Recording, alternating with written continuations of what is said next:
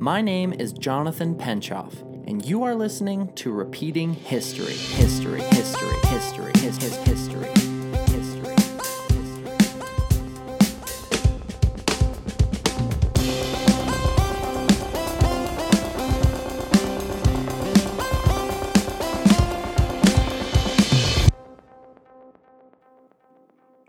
Hello, everybody. Maybe you can tell from the tone of my voice that we're gonna start this one off with a really serious message.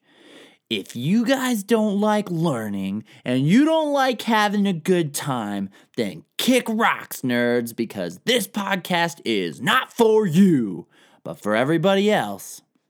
Hi, how are you guys? I hope you're having a splendid afternoon or morning or evening. I just hope you guys are in a really positive place in your own lives and and this story will just make you laugh and have a good time and really set the mood for the day. If you've been listening to this entire season, you've probably heard me say the name Herodotus something around uh, 50 times. And that's because he's the dude who this entire first season is based off of. He wrote a book called The Histories, and that is where these stories come from. It's a very, very important book because it's one of the first that's written in the style of inquiry. He goes to the places that he's talking about, and he gets the perspective of the local yokels. He goes to the pyramids and says, Yo, how the fuck were those built? And they tell him. But, you know, they tell him what they think. They say, you know, we built it one thing at a time and they built these cranes and they pulled them up. And it's like, well, I fucking doubt it because those pyramids were about as old to Herodotus as Herodotus is to us now, which is fucking crazy to think about. But anyway, that's a whole different story. He's going there and he's finding out these places. He's literally seeing some of the battlefields. He at some point says that he saw the bones bleaching on the battlefield from one of these old wars that he's talking about. So it's a really cool book because it's one of the first people who's taking these oral histories from these places and saying, hey, I'm gonna write this shit down so people in the future don't have to deal with a giant game of telephone, you know? And that is fucking cool. So thank you, Herodotus. That was very chill of you. Now, while some of us think this is really chill of him to do, other people think that he's just a liar because, you know, they're fucking fun sponges and they don't like to have a good time. So this podcast, like I said, is not for them. Get out of here! But anyway, I don't want to get too pumped up here. Some people call him the father of lies instead of the father of history. But I think it's more likely, and you're listening to my podcast, so you're going to get my opinion on this. I think that he probably was just relaying stories that were told to him. And sometimes they were fantastic and crazy, and he was probably maybe like, all right, that, that might be true. And he just wrote it because it, it was a cool enough story. And here I am, thousands of years later, sharing a cool story with you. So, really, who fucking cares if it's true or false? We know that most of the events he talks about have an actual historical path to them. We know that Cyrus the Great started the empire, and that led to his son taking over, and so on and so forth, up to Darius, and we know all that. We don't know exactly what the story was or what the dialogue was because we weren't fucking there, and neither was Herodotus. So he's just telling us what was told to him, and it's a good time. The book might have even been made to be performed at some point. And if that's the case, who fucking wants it to be just boring facts? That's the whole point. We want history to be exciting. People should love it because it's fucking cool.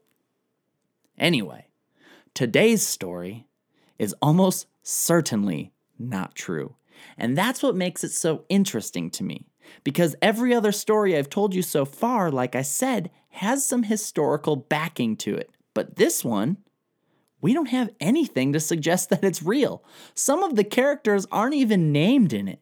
And that makes you go, well, how could this be real? If we don't even have the basic information like someone's name, how can we accept that this is a true story? And most people don't. However, it's fucking rad, and I'm gonna tell you, and we're gonna have a good time, okay? It's the last story episode of the season, so let's fucking just get it, you know? Let's grip it and rip it, baby. Whew, all right. Here's a story of a dude named Rhampsinitus. Now, what's interesting about this story is he's the only name that we know. And the only other thing we know of him is he's supposedly an ancient pharaoh of Egypt. And we also know that he is like hella rich. I'm talking Scrooge McDuck rich, Richie Rich rich, uh, Steve Jobs rich, the dude from Facebook rich. You get the point. He's like super fucking rich. He has way more money than he can ever do anything with. At some point, he has so much fucking money and goods that he's like, I gotta build a vault. I gotta build a Scrooge McDuck vault. And he's gonna put all his coins in there and he's gonna pretend to swim in it, even though that doesn't make any sense because coins are solid and there's no fucking way you could do that. But when you're a little kid, you see it and you just think to yourself, wow, that looks Awesome. I really hope that I get to do that someday. Here's the bad news, dude. You're not ever to get to do that. Anyway, that was a weird, very specific rant about my childhood. Let's get going with the story. The dude who built this vault is just like some local townsman who the king like trusted, and he has two sons. And while he's building this vault, he thinks to himself, all right, I'm probably to die at some point, and my kids are, you know, kind of worthless idiots. They're not really doing anything of value right now that's to make them rich. So I guess being a good dad, I'm to look out for these little nerds. The builder decides to make this really cool big stone vault for the king, but he leaves one secret little stone on the outside exterior area that can be removed and replaced without, you know, making any sort of notice to anyone else. And he does this very carefully because obviously, if he's caught, it's gonna go very poorly for him. So he does it, he builds it really awesome. He's a sick ass mason, he builds it tight. When he's gonna die, because he's he's sickly, I guess. When he's gonna die, he brings his two sons in and he says, Hey dudes, all right you guys are fuck ups. You haven't done anything with your lives. So I'm to tell you a secret and I'm to make you guys thieves now because that's the most honorable thing I could imagine you guys could do. And he tells them about this secret vault and the secret stone. And they're like, whoa, sick, dad. Really cool looking out for future us. And then he does die, and the kids are like, oh, what a bummer, our dad is dead. But we should just go check out that stone right away, just to make sure, right? and they go and they check it out and they open it via his instructions and slide in and they're just like holy shit this is like a ton of awesome stuff for us to steal. And they're idiots so they don't just take a little bit they take a fucking bunch right off the rip. Now these two dudes don't have names in this story so I'm going to make up my own, and we're going to pretend that they're random, but they're not. I'm going to call them Tim and Chris, which are my older brother's names. So Tim and Chris are dinguses, and they, you know, go plunder this place and don't take it easy, like their father warned them. He said, Hey, you know, I built this, but I want you guys to be careful and smart about it, but they are not fucking smart about it. So after they go in and steal everything for the first time, the king goes and checks out. I don't know what he was doing. I don't know why he's checking his vault so often. It seems very I don't, weird. I, I don't know. I guess I guess if you have a lot of money just chilling around, maybe it's fun to just count it and like look at all the cool shit. I mean, what else is the point of having it if you can't look at it? Okay, fine. I don't think it's weird that the king is doing this anymore. The king is checking his vault and he walks in the day afterwards and is like, whoa, things are missing. Like a lot of things are missing. what? And then he goes and talks to the guards and he's like, did you guys. Did you guys see anybody? Did anyone go in here last night? And they're like, Nope, no way, Jose. We were on guard the entire night and we didn't even fuck around. And he's like, How is that possible because there's a bunch of shit missing and nothing, no one went in through the entrance. What the fuck? So now the king is aware that strange things are indeed afoot at the circle, at, at the vault. He's aware that things are indeed strange at the vault and he knows that something is up. So he's like, okay, we're gonna set some fucking booby traps. Now, this is part of the reason I love this story because there are fucking booby traps. This is like the Goonies. He sets these booby traps. He gets these really fancy jars, and I guess he puts fancier shit into them. And then I imagine it's like a mousetrap, it, it clamps down or something. We don't really have the details. But he puts these jars in plain view. So if someone does happen to go back into the vault when they're not supposed to, they might see these and be a little tempted. And guess what? Tim and Chris are certainly tempted.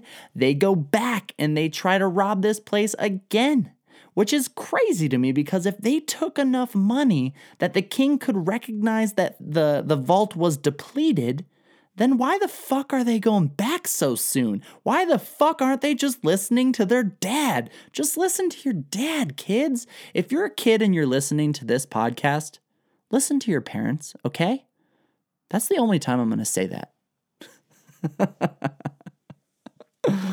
anyway, Tim and Chris go back and they carefully remove the stone to break in, but Tim is too eager. Tim removes the stone and fucking books it. He sees these jars and is like, whoa, whoa, whoa, whoa, whoa, whoa, whoa, whoa, whoa. I've got to go check these motherfuckers out. And he goes and he grabs one and he starts to reach in it and it clamps down on him. And he's trapped.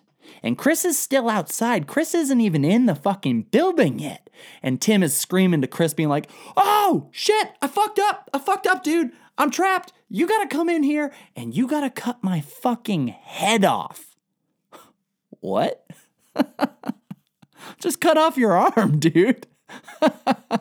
Uh, whatever. He tells he tells Chris that he has to come in there and cut off his head because he's trapped. And if I guess if he cuts off his arm, it'll be weird because there's a new guy with a missing arm. So, all right, fine, I'm on board with cutting off his head. But he tells Chris, "You got to cut off my head because we can't be caught for this. If I am in here and I die and my head is here and someone can identify my body and my head, we're fucked. Like they're going to know that we're doing this as a team. We're super fucked. So, just do it." And Chris protests that first, but Tim is like, "Can you think of a better solution?" You got something up your sleeve, Christopher? And Chris is like, Nope, I guess not. So he just pulls out a fucking big old blade and shing, cuts off Tim's head and takes it with him and then seals the gate behind him or the stone. Now, the next morning, the king enters the vault all like a, you know, when you set a mouse trap and you're kind of waiting to see if you got a mouse in it. Like I just recently got um, these humane mouse traps that just spring closed and it's it's see-through so you can see if there's a mouse in there so you could go release it. And I've checked it every day since I got it. Like a little kid coming downstairs at Christmas. I still have not caught that fucking mouse, but whatever. Anyway, Rhampsinitus comes down and is checking his little mouse trap and he finds a mouse. But he finds a mouse without a head. And he also can't figure out how the fuck they got in because the guards are like, No, nobody came to the door last night. And they're checking all around the vault and they can't find any loose stones because it's one very specific stone and and they don't know where it is. So they they just can't figure out how the fuck this is happening. At this point, Rhampsinitus, like any of us, probably loses his cool. I imagine he's kicking his treasure around. It's like ching ching, there's coins flying everywhere and chalices, and the guards are just sitting there trying not to look at him like, okay, shit, I hope he doesn't kill us for this. We don't know if Rhampsinitus was supposedly, you know, uh, a bad king or a good king. We don't know. So maybe he's like fucking Cambyses and he's mental, and these guards are just like, oh, fuck, we're super dead. But what Rhampsinitus does is he's like, this is some fucking bullshit, okay? And I am super not chill with it. Take that fucking body and hang it out in the streets. If you see a single person looking at that body in a mournful way, arrest them because they are undoubtedly our other suspect. So the guards follow the king's instructions and they hang the body up in the courtyard. And that day, Tim's mother just happens to be walking past the courtyard and looks up and is like, huh, that looks pretty familiar ish, minus a head, and goes home. Somehow she keeps it together and she goes home. And I like to think that Chris is sitting on the, the equivalent of a, a sofa and she goes, Hey, I saw a pretty interesting thing in the courtyard today. It was, uh, your fucking brother's body without a head. And and Chris is like, oh, yeah, yeah, I was gonna tell you about that, but uh, you know, I just I just forgot to. I was going to, but I, I just didn't yet. And she's like, Well, that's pretty neat. How did that happen? And he kind of gives her the story. You know, dad gave us a secret key stone to move and get into the vault, and we've been thieving because we're dickheads. And she's like, Wow wow, I'm really happy that this is what my sons have turned into. And now one of them's dead because of it. Well, here's an ultimatum for you, Christopher. You go get that fucking body and you bring it back here and you bury it with the head and give him a proper fucking funeral, or else I'm gonna go tell the king the whole story and then you're gonna pay for it too, bruh. And he's just like, Mom, come on. Ah, oh, jeez. And, you know, she smacked him with a wooden spoon and or something of the equivalent. She took off her little chancla and chucked it at him. Whap!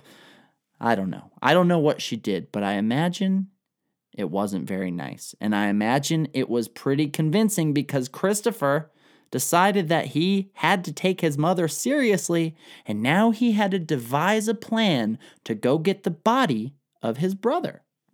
Now, Christopher in this story is a real schemy little dude and he comes up with a pretty good way to get his brother's body back. He takes some of his treasure and cashes it out or whatever, and he buys a bunch of wine and he puts it in some skins, and he gets a donkey and he ties it all to the donkey like he's a wine salesman. And he starts to walk down the street where the guards are guarding the body.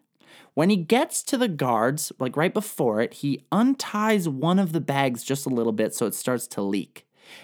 As he's walking the donkey past the guards, it's starting to drip all over, and he acts like, oh shit, my fucking wine, my wine is dripping everywhere. And the guards, who are apparently just like dickhead alcoholics, are like, cool. They're just like weird bullies, and they go and start stealing the wine that's dripping. And at first, Chris acts upset. He's like, "Hey, don't don't fucking steal my wine. This is my livelihood." Blah blah blah blah blah. And the guards are probably, you know, bantering with him being like, "Well, it's going to waste. It's just hitting the ground. We're doing you a favor." And then Chris starts to, you know, play along with it and is like, "Ah, you guys are right. Go ahead. This one's on me, I guess." what a what a strange happenstance that just gets you guys drunk right here, right? And the guards are idiots and as guards happen to be in all these historical stories, are not aware that they're being duped. Chris gives them some wine, and then he starts to get a little jovial with them and is like, hey, you know what? You guys can actually have more wine than the wine that's spilling. I'm gonna sit down and I'm gonna drink. Let's just hang out. Let's all drink together, right? So now they're just having a weird drinking party underneath this body, which, I mean, that's that's a weird thing to do. That's a weird place to do that, I guess, but whatever. They're all drinking together. The guards start to get a little a little toasty, you know, they're getting a little twisted. But Christopher is, you know, taking it easy and just pretending he's drinking, I guess. Anyway, he lets the guards get nice and drunk, and then he's like, Well, you guys are fucking dickheads, and he steals the body. But here's my favorite part about this part of the story. Not only does he steal the body, but, but he decides he's gonna shave half of each of the guards' faces just to say, like, fuck you guys, I got you. So while they're passed out, he shaves a half of their fucking beard off. what a fucking dickhead. like these guys are almost certainly going to get in like a ton of trouble from the king. So just to be an extra asshole, he shaved their faces first. That's Classic Christopher, you know? Classic. The king wakes up to the news that the body has been retrieved right under the nose of his two guards, and he is not pleased to be outsmarted again. This time, Rhampsinitus is like, okay, ah, I gotta think of a way to outsmart this guy. And he picks like the stupidest way. He he apparently has this beautiful daughter, and he's like, I'm gonna get her involved. I'm gonna send her to the local bars, and and I'm just gonna have her being, I don't know, dress scantily clad or something, and she's gonna ask all the patrons of the bar to tell them, tell her the most like evil thing they've done and the most ingenious thing they've done what kind of trap is this? This is this is the part of the story where you can't help but be like, this is bad storytelling because this isn't even a, a good trap at all. The other first two were pretty clever, but this one's just kind of dumb. But anyway, this is what we're told happened.